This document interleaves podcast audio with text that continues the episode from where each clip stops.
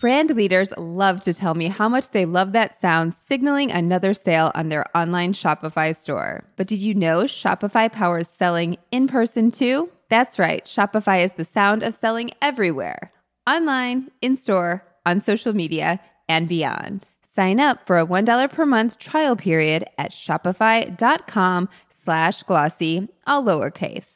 That's shopify.com slash glossy to take your retail business to the next level today. Shopify.com slash glossy. Hello and welcome to the Glossy Podcast. I'm senior fashion reporter Danny Parisi, and on today's episode, I'm joined by Elisabeth de Gramont. She's the chief brand officer at the sustainable B Corp certified apparel brand Frank and Oak. Frank and Oak is one of those brands that's very open about their sustainability efforts. They do a lot of work around transparency. They published a sustainability report showing the progress they've made. Um, they're B Corp certified, as I mentioned, which requires a whole lot of transparency to achieve. And we invited Elisabeth on to talk about growing a sustainable brand, um, how they market around, you know, market and message around these things, and just the challenges that brands are facing in the market right now. Elisabeth, thank you so much for being here. Thank you so much. That's uh, a pleasure. Did I miss anything or leave anything out in that intro? Is there anything else you want to add about either Frank and Oak or about you that uh, our our listeners might want to know? Um, no, I think that was a great intro. Uh, the only thing that um, I would say is that um, I'm also the uh, chief brand officer and head of impact for Frank and Oak's parent company, which is mm-hmm. a company called uh, Unified Commerce Group, uh, which was started um, right before the pandemic um, as a um, new retail company aiming to acquire and operate purpose-driven brands.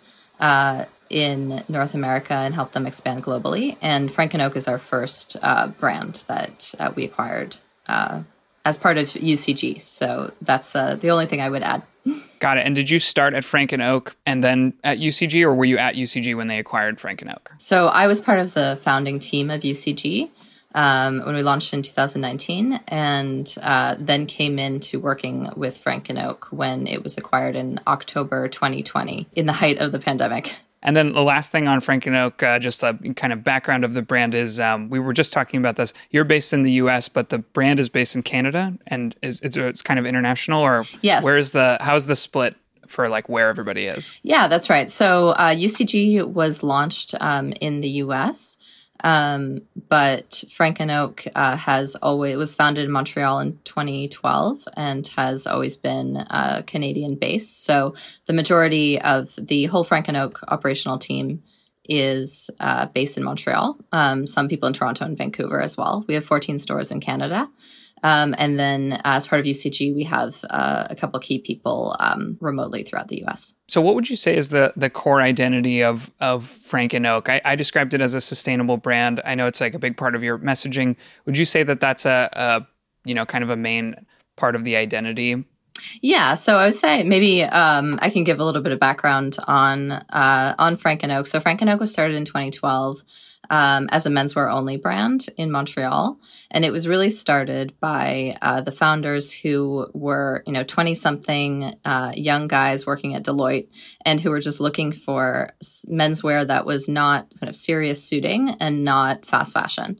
And uh, so they really started the brand for themselves and for this community of, you know, I don't know if we call them hipsters anymore, but uh, sort of the mid 2000s uh, hipsters um, in the cool neighborhoods of big cities around the world, essentially. So, um, you know, kind of Brooklyn, uh, the Mile End in Montreal is where the company was founded and still has its office and its first store, which still exists. Um, and it evolved into over the years. Um, they did a lot of collaborations with artists um, and sort of local, you know, influencers in the Montreal community. They were very popular with the tech scene, kind of tech workers in Montreal and around Canada, and even in uh, San Francisco and kind of Bay Area in the U.S. Um, and then around 2017, uh, they decided to launch women's wear. And at that time, the head product designer was pregnant and having her first child.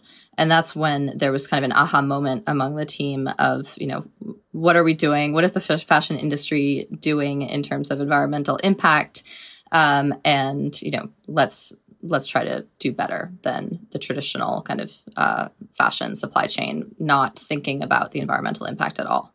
So 2017 is really kind of when the sustainability efforts started, which um, you know, feels like not that long ago, but also is really a long time ago in the sustainability conversations a lot of fashion brands are having. Yeah, definitely. And now it seems, you know, like I said, it seems like a big part of the brand's identity. Um, I see that you guys talk about it a lot. You're very open about it, um, which I alluded to in the intro. I'm I'm interested in what it's like to be a brand that makes this a big part of of who you are and how you kind of talk to the customer about it. So, and that you know that there's a lot of parts to that. I want to ask you about your marketing and, and other things. But to start, you guys published this um, brand progress report or sustainability progress report. That was published this year. And is that your first time doing that, or have, is this a regular thing you guys do? Uh, yes. Yeah, so maybe, um, if you don't mind, I'll backtrack a little bit to sure. the question about kind of what the brand stands for, because I guess I didn't fully answer that question. Um, yeah, that's okay. So, uh, Frank and Oak, you know, the what we say we stand for and our positioning is really around this concept of inspiring better living. And that's really inspired by our customer who, um, you know, went, was originally kind of the mile end hipster, but has really um, continued to be, you know, what we see as our core customer who loves our brand and loves our product is um, a young person who is starting to be established in their life. So, you know, 27 year old seems to be kind of a, um, a bullseye, which is that moment in your life when you have uh, maybe a little bit more stable. Maybe you live in an apartment, not with six roommates, but maybe with a partner or by yourself. You start to care a lot more about the quality of life around you, whether it's home, whether it's food, whether it's, um, you know, arts and uh, sort of your hobbies outside of work. Um, as well as professional development. And so we see that's really our core consumer that is caring more about the clothes that they wear and not just um, you know, wanting to be kind of a climate warrior, a social justice warrior, although many would proudly say that they are. Uh, but more about you know how am I uh, dressing and presenting myself in a way that is um, something that reflects this this stage of my life where quality is more important than quantity, but I also want to show my own creativity and style and youthfulness. So I would say that's really kind of who we are, um, you know, who our customer is and our customer that loves us most and who we try to communicate to.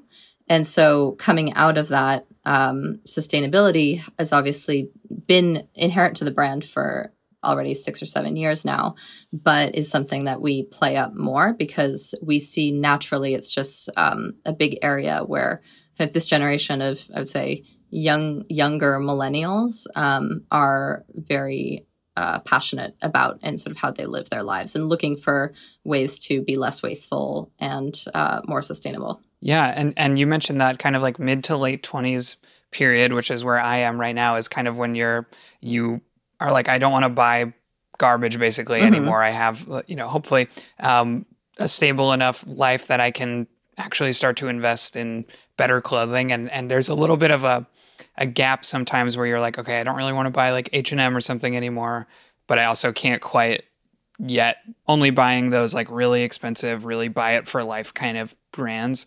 Um, but there's a sweet spot, like you know, like you're saying, where you want to be more thoughtful, both in like the quality, but also in in the impact and um, you know, fast fashion. I, I, it's interesting that I feel like there's constant talk about like consumers and younger consumers are really conscious about sustainability, and then you know brands like Shein or whatever are still making billions of dollars. So I, I kind of never know exactly how to feel about like what's actually happening there. Um, but you guys have found that there is a strong customer uh, base that does care about that and does want that, right? So yes, I think we see it more and more. I think um, what's been really interesting is we have done some deep dives actually last year. Speaking, we reached out to um, all of our consumers through email. And we said, you know, who wants to speak to us for an hour and uh, tell us more about who you are and what you like about Frank and Oak. And through that process, we ended up choosing 20 consumers um, that we spent time uh, interviewing really through Zoom, just like this, and really kind of understanding more about their motivations and where they're coming from and what sustainability means to them, because it is really important to us to, you know, ultimately we want to create product that people love to wear. Uh, we're not going to solve the climate price crisis by producing clothes. So we want to um, create a great product for consumers um, that they want to buy and that they want to consume and uh, that they feel is great value and also not damaging the environment as much as other brands. So, uh, so yes, I believe you know I think what we've seen is the customers who really came to us originally because they um, they like the style, they've been to our stores in Canada, uh, they like the whole vibe and sort of aesthetic of the brand, both menswear and uh, menswear and women's wear. The majority of our customers are learning about sustainability and fashion through our channels if they're relatively loyal customers. So they might not have known that much about it, but in other parts of their lives, they have already behaviors uh, that show that they care and they link it to that. So, you know, we have um, customers who will say, "Oh, I didn't really know that that fashion could be sustainable or not sustainable, but I always make an effort to recycle in other parts of my life. I hate wasting. I don't want to uh, throw clothes away in the garbage. I want to." Um, you know find other channels for it. So i think it's it might not be that people are super educated but when we talk to them about these issues it really resonates because there are other parts of their lives where they're already changing their behavior uh, especially when it comes to wastefulness i would i would say if that makes sense. Yeah it does. And, and so to circle back to this progress report that you guys have put out um, is that kind of geared toward that like educating the customer who maybe doesn't really know much about it or is it more for people who are like i'm very passionate about sustainability all things and i want to make 100% sure that this brand is like for real or is it a little bit of both? Like it can you know introduce the concept to people who maybe don't know but also you know reassure people who do know what they're looking for and you know want to see those details. Yeah it's definitely a little bit of both. I mean it's also uh, in a way for ourselves. Um, so to your original question yes this year is the first time that we put out a brand progress report. Um, it's available on a pdf on our website. Um, and this is something that you know we know other big brands are doing. Um, kind of pioneers in the space like patagonia and cotopaxi uh, do this as well um, we are a smaller brand. So um, part of it is first, you know, this gives us a benchmark and a reason to uh, keep track of all the data ourselves because it's very easy as a small ish brand to um, you know so the product design is doing product design and sourcing is doing sourcing and marketing is doing marketing. But are we and we know that you know in our conversations with suppliers we feel good about the factory. We like what they're doing in terms of uh, the fabrics um, and sort of the innovations that they're putting in textile and lower impact uh, processes both for manufacturing but also for um, uh, you know the individual the fabrics themselves. Um, but that just happens on kind of small, you know, uh, small ad hoc basis. So it's important for us to then say, okay, let's actually see can we quantify what we're doing and what are we working towards and are we making progress one year on the other? So uh, this year, a big focus was uh, we talk a lot about our material science, about our fabric innovation um, that we source through different suppliers. So we wanted to actually say, okay, well, how what percentage of our collection is actually using these sustainable fi- fibers? Do we think it's significant enough? Um, also, to the point of waste that I was just talking about, if we have, you know, if all the perfect recycling solutions existed on a mass scale, what percentage of our collection would be easily recycled? So these are questions that we're asking internally.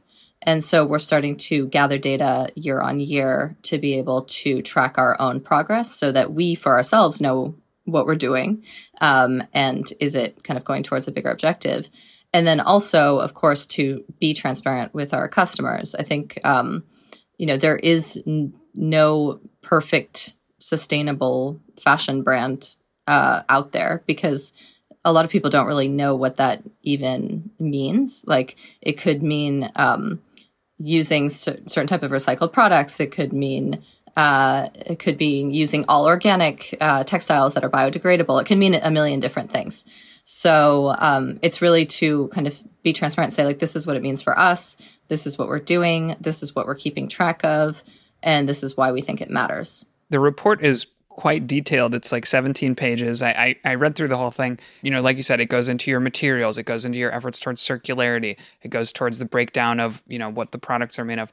I'm wondering just from a, a like operational standpoint who who put that report together was that like the marketing team or i imagine you'd have to you know whoever did it had to kind of touch on all the different parts of the business and get all the facts from everybody but i'm just like wondering if a, if a brand wanted to you know emulate you guys and do something like that like how did you put something like this together yeah it's a great question i mean so i would say that uh, this one we put together internally um, and uh, I basically put it together.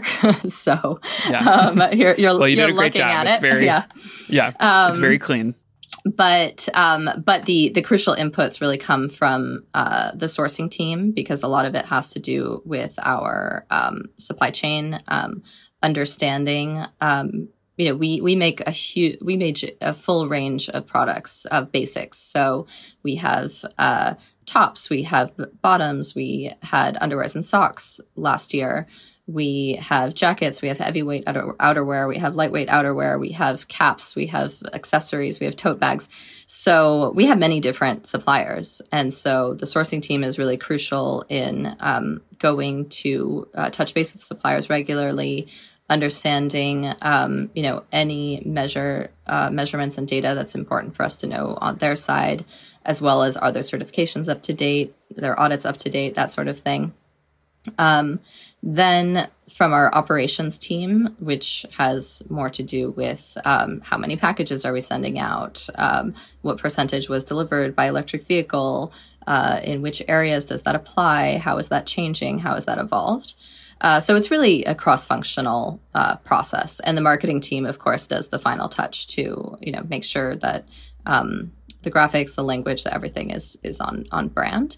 But it is really my advice to you know a small brand um, that is trying to do this is uh, you need one point person um, and you need to understand what you want to tell the the audience whether it's the customer whether it's media or whether it's you know could be your shareholders or your internal employees um, who might not know this themselves. Um, so really understand what do you want them to take away from it um, and I think that if you're doing it yourself, like we did, uh, you can't have them take away, you know, this brand is perfect. They've done everything right. um, it has to be, wow, these are the things that they're thinking about and, and working on. And also there's some interesting things in here that I maybe didn't know about sustainability and fashion and hadn't thought about it in that way. Um, because many, um, you know, ideally our, our ideal would be to work with a consultant who has been doing this for 15 years and has expert environmental science and carbon emissions and would be able to um, you know have benchmark against third party data sources and, and, make it much more scientific. Um, but uh, we see this as a, a, good first start to just show our community um, this is what we stand for and this is what we're measuring and this is why it's important let's take a quick break and we'll be right back it seems every brand I talk to these days uses and loves Shopify. But did you know that Shopify can do the same thing at your retail store? Give your point of sale system a serious upgrade with Shopify. Shopify POS is the command center for your retail store. From accepting payments to managing inventory, Shopify has everything you need to sell in person. Shopify's sleek, reliable POS hardware takes every major payment method and looks fabulous at the same time. Shopify POS can accept credit cards, mobile payments, and every other major payment method, all with low fees and transparent pricing starting on day one. Sign up for a $1 per month trial period at shopify.com slash glossy, all lowercase. Go to shopify.com slash glossy to take your retail business to the next level today. Shopify.com slash glossy. I want to ask kind of in the context of the report, but also just generally, is there is there a challenge for you guys in having a lot of suppliers in terms of just making sure that the parts of the business that are a little bit out of sight uh, or or maybe less visibility because you know some other person is handling it is is that a challenge in sustainability? I, I've heard you know that from other brands that it can be tough sometimes if you're working with a manufacturer or a supplier and you don't have full visibility into all of their business practices that you know you really need to vet them and make sure that it's all you know up to your standards and all that um, so obviously like you had to track down this data from these people um, but also you work with them all the time. So i'm just wondering like because you guys have a lot of suppliers does that present a challenge? Um, or is it all about just kind of like picking the right people from the start? Yeah i mean i think it's um we want to have you know a diversity of suppliers because we want to make different products. But what we have done in the last uh, couple years especially since uh, ucg the parent company came in is really um, consolidate our suppliers a bit more. Um, and the reason for that is really to focus on those suppliers with whom we have a great relationship and great trust and we believe that you know there's transparency and they're doing great work and you know give them more business so that they can grow their business as well. And uh, so it's it's always a balance because you know you said then you say oh well customers would really like uh, um, a lightweight puffer jacket and maybe our outerwear supplier hasn't done that before. Um, in this in, in our case i don't think that's a that's actually a true example but just as an example that's top of mind.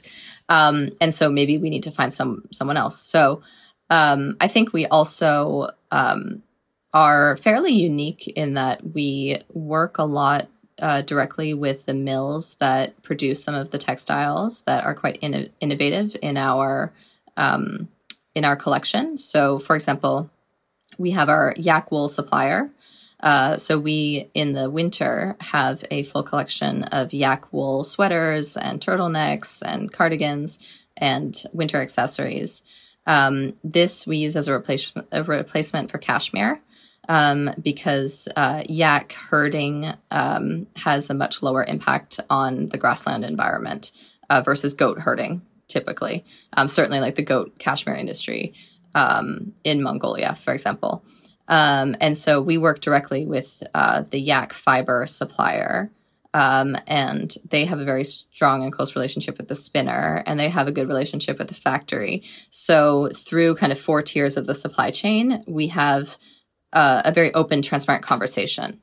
And that's not every supplier, but that's our you know aspiration is that for many of our uh, core most important product collections that we are able to have that transparency and understanding even to the point where for our yak collection uh, we give up we give back uh, 1% of the proceeds um, every you know every winter every year uh, back to the um, foundation that helps the farmers and the her- the yak herders uh, replant the grasslands so that they can combat desertification in that area of uh, kind of the border of Tibet and China. Uh, where they herd the yak. So um, that's you know the type of relationships that we seek out and try to invest in, um, and also like to help them promote their great product because not a lot of brands are using that type of uh, product, which is a great sustainable solution.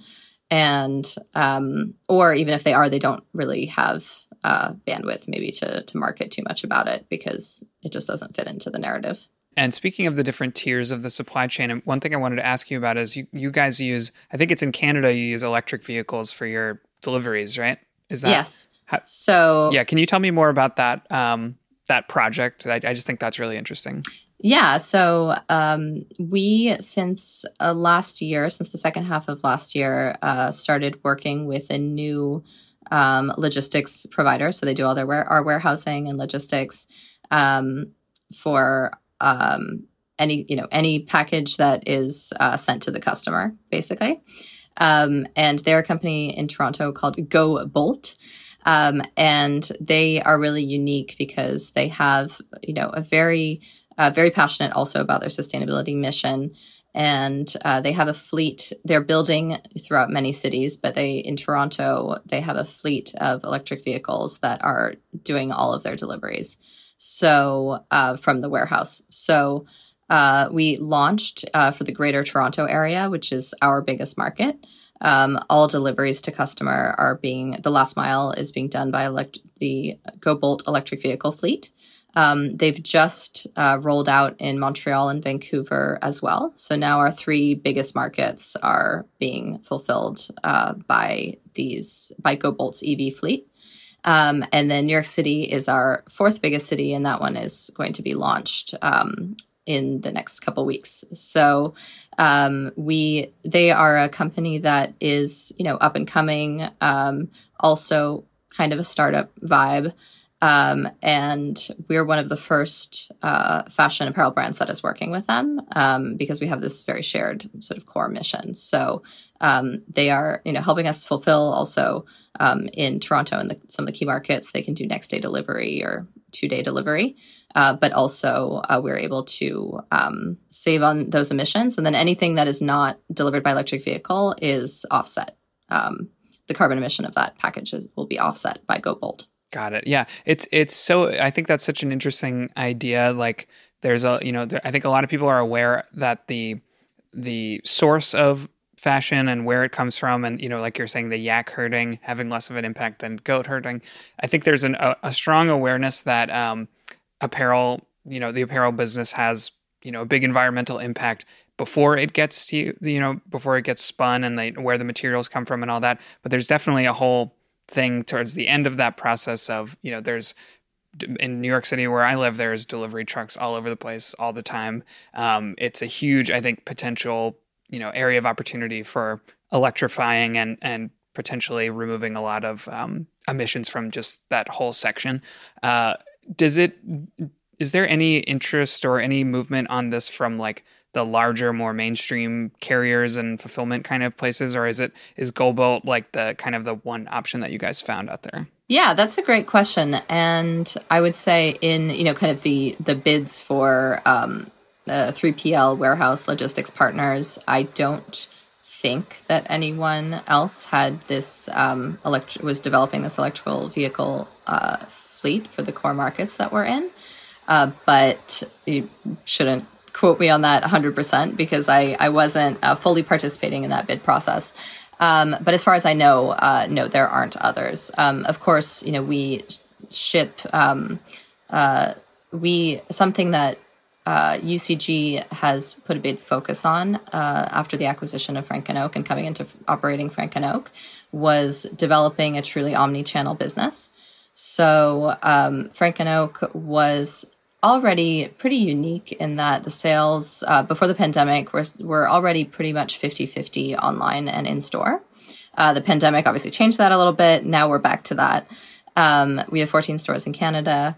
And so we have this amazing network of both stores and online D2C customers.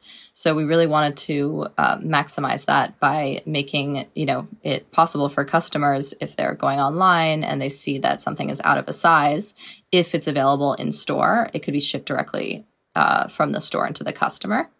Um, instead of being shipped from the warehouse. So that is something that we activated. And so in those cases, when it's not GoBolt making the delivery, we have UPS or Canada Post goes and picks it up in the store, um, delivers it to the customer. Um, but uh, as part of the overall program, um, by the end of this year, all of those should be offset. Uh, the carbon emissions of those should be offset through carbon credits. Um, and then another I would say great thing kind of in that context is activating omni-channel also means that as a customer, if you live in a city with a store, you can buy online and return if you need to make a return, return the item in store. Um, and this is um, a huge uh, both cost but also environmental advantage because you aren't then shipping another package out.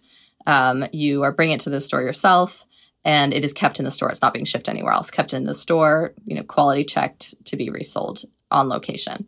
So um, those are some of the more kind of operational aspects that we are working on since you mentioned the omni-channel business, I kind of want to move into some more businessy, you know, general businessy kind of questions because our, our listeners like that. But um, so you mentioned it's a pretty even split between online and, and store. And didn't you guys recently open like a huge new store? Was that in the US? Like a big 3,500 square feet store or something? That would have been probably the Vancouver store. So we opened a Vancouver flagship. Um, in now the time is passing so quickly. I think it was end of 2021. Um, okay. And uh, we did open two stores in New York City, but they were more short term, kind of short term po- post pandemic stores, one in Soho and one in Brooklyn. Um, and uh, that those were um, kind of U.S. U.S. expansion experiments, I would say, um, but something that we're looking to replicate certainly um, in 2024. Got it. Yeah. So so what's your your retail kind of next steps? Um, is it are you going to you know still looking at more stuff in the US or more stores in Canada or are there what what are markets are you interested in outside of those two countries? Yes, absolutely. Well, about 80 70 80% of our sales are in Canada. Um, and the rest is mostly in the US, um, almost exclusively in the US. Um, and so for us, the real priority uh, for you know for growth going forward is expansion into the U.S. market. Um, we already have a pretty loyal following in California and New York. Um, that's where uh, most of our US customers are, although we have sales in all 50 states.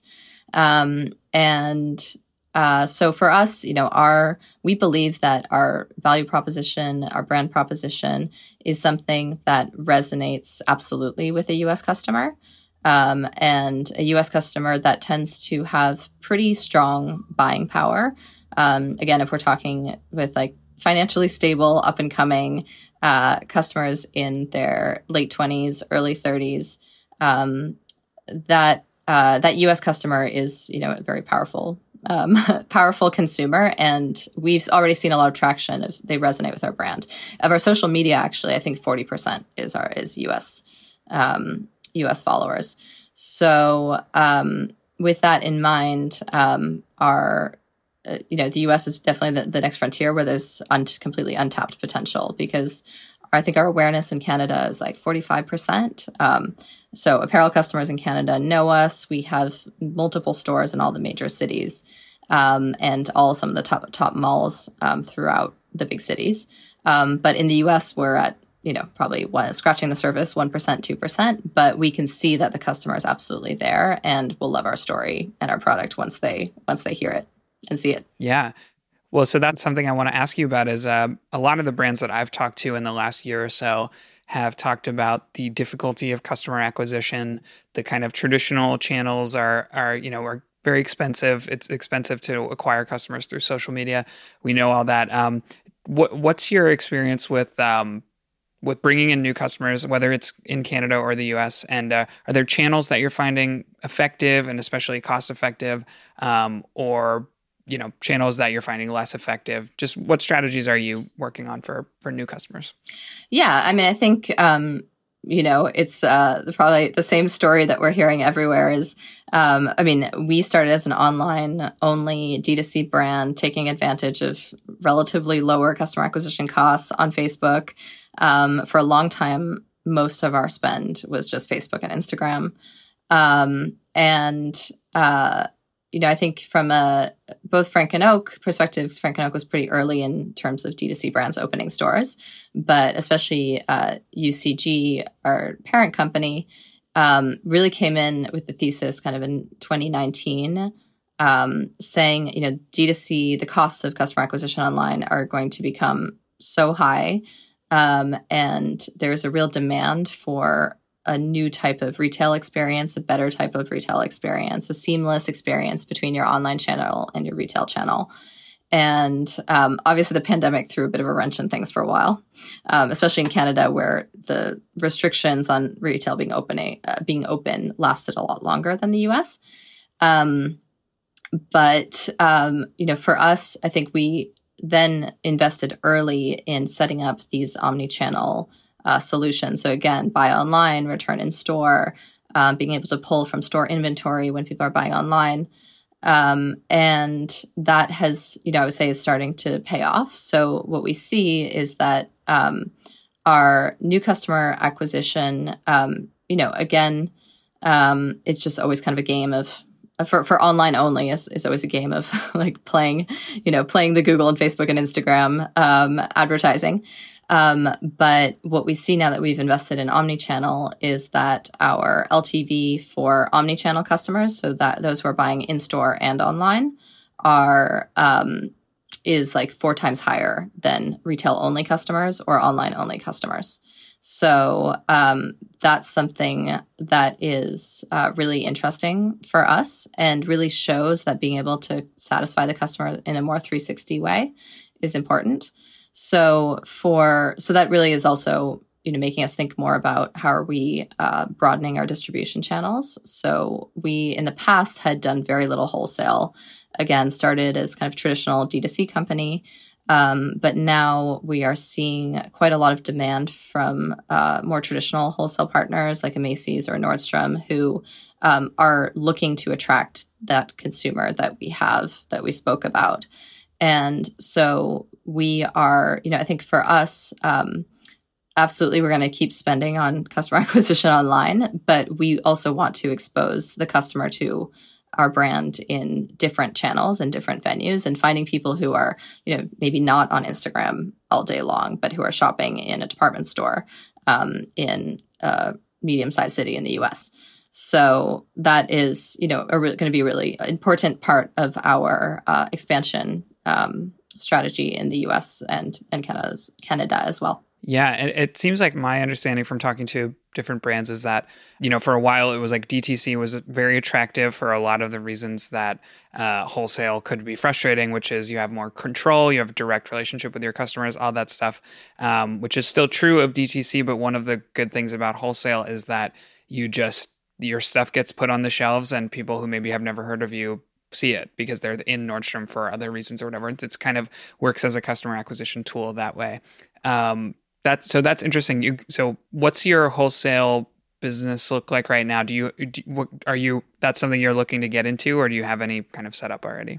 Yeah, so we started pushing wholesale more at the beginning of last year, um, and we hired. Uh, uh, you know, a team, uh, two people um, at the end of last year who have a lot of um, experience and expertise. And so, really, since last year, we've been building, you know, just the operational side for the wholesale business. So, making sure that it's easy for potential accounts to view our collections ahead of time, to understand the product, um, setting up showrooms, um, both in obviously in our office in Montreal, but then you know doing some uh, setting up some showrooms in New York as well and uh, we've seen a lot of traction. So um, we are hoping, you know, Q, we're not, well, we're not hoping because the, the, orders are placed, but in Q, from Q3 2023, um, we will be in um, at least like five or six new uh, new accounts. Um, and so that is uh, something that you know is showing great promise, and that we believe can be a great driver of the business in the next couple of years. Okay, one kind of last big topic I want to make sure we get to is I wanted to ask Are you guys feeling any sort of um, pressure from inflation or, you know, what people call like the macroeconomics, uh, like, you know, reduced spending or cost cutting on, on your part behind the scenes? Like, are, are you finding, are you feeling the need to find ways to, you know, be more efficient? And, um, are, have you found any of those ways basically? I just i'm thinking again a lot of the brands that we talk to i feel like are all kind of negotiating the same problems of like how do I do more with less, which we talked about a little bit with customer acquisition. Um, but yeah, I'm wondering, uh, are there any other ways you found to be more efficient, and are you feeling that pressure? Yeah, absolutely. I mean, I think you know anyone who says they aren't is uh, probably uh, not in reality. Um, and yes, and I think you know something we talk a lot about um, as a company and as a team uh, this year is that you know there's no question that consumers are feeling um, tight. I think we all feel it. um, and so, what we need to really, um, you know, a big priority for us is how do we continue to um, really show customers the value of our product um, and help them under, you know, kind of keep bringing the value perception of our product up. So, talking about sustainability is one part, but inevitably it also just has to be you know it has to look great and be really attractive. Um, because we know that especially as we come towards the end of the year and the holiday season that a lot of customers are going to feel strapped for cash.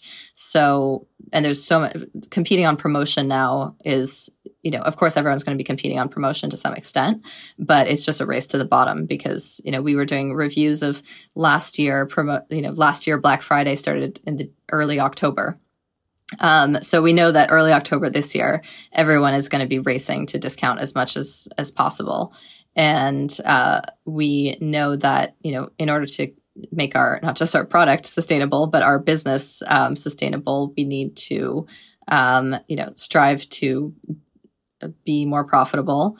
Um, and uh, in order to do that, we need to maintain our margins. And in order to do that, we need to really sh- make our consumers feel like it's really worth it to buy this product um, and not just choose someone else. So that you know, I think is our real um, uh, a real priority is um, kind of helping customers understand what is going into these products, why why other customers love us. Um, so that's that's one, um, and then the other is um, sort of related to your previous question as well, but just uh, something we've implemented last year is customer loyalty program. So, you know, helping uh, just engaging with our customers, especially our higher spending customers, more. Um, so, we have various initiatives um, to, you know, uh, uh, customers over a certain spending threshold, reaching out to them, encouraging them to, um, you know, thanking them for their support and encouraging them to also tell their friends about us. Um, and so, you know, th- really thinking about capturing loyalty and repeat um, and increasing the value of our existing customers um, is also a priority there. Yeah, definitely. Um, last thing then I want to ask you is just, you know, totally open ended. Um, what's kind of your main priority for the next 12 months? Um, and just, you know, could be anything related to, you know, business stuff or just, you know, sustainability things around Frank and Oak. Um, any big projects that you guys are working on or something you have coming up that you're really excited about? Yeah, sure. I mean, I think that, you know, there's, um, I would say three, which I've uh, spoken to throughout the conversation, but I would summarize as uh, number one is, you know, really making ourselves known in the US and getting, uh, maximizing our potential and kind of getting our, um, you know getting getting credit for for some of the great work that uh, the great product that we're doing. And um, we've shown that customers in canada love us. We believe that customers in the us will love us too. So it's really just penetrating the us market. Um, number two is um, is really, you know, kind of what I said is making sure that customers understand the value of our products and increasing the the value perception so that we are not just falling prey to becoming a super discount brand. Um, and the third is really, um, you know, we really uh, believe that the future of retail is omni-channel. And so, really developing all the channels equally um, and uh, not just falling into a trap of, you know, we're a D2C brand, we're spending a lot of money on acquisition. Oh, wait, we have too much inventory, we have to discount. So, really building a healthy business that is multi channel and that allows for a customer to shop us in multi channel, which we then believe breeds loyalty and also helps us um, attract new customers. Um, so building that multi-channel distribution um, to be strong and stable and growing is uh, probably the biggest priority. Elisabeth, I think that's all the time we have. Thank you so so much for for joining. This was such a great conversation, and thanks for walking us through some of your thoughts and, and strategies. It was great to have you on. Thank you so much. It was a pleasure. That's all for this episode. Our theme music is by Otis McDonald. If you like this episode, subscribe, give us a rating and a review wherever you get your podcasts, and tell your friends about us. Thanks for listening to the Glossy Podcast.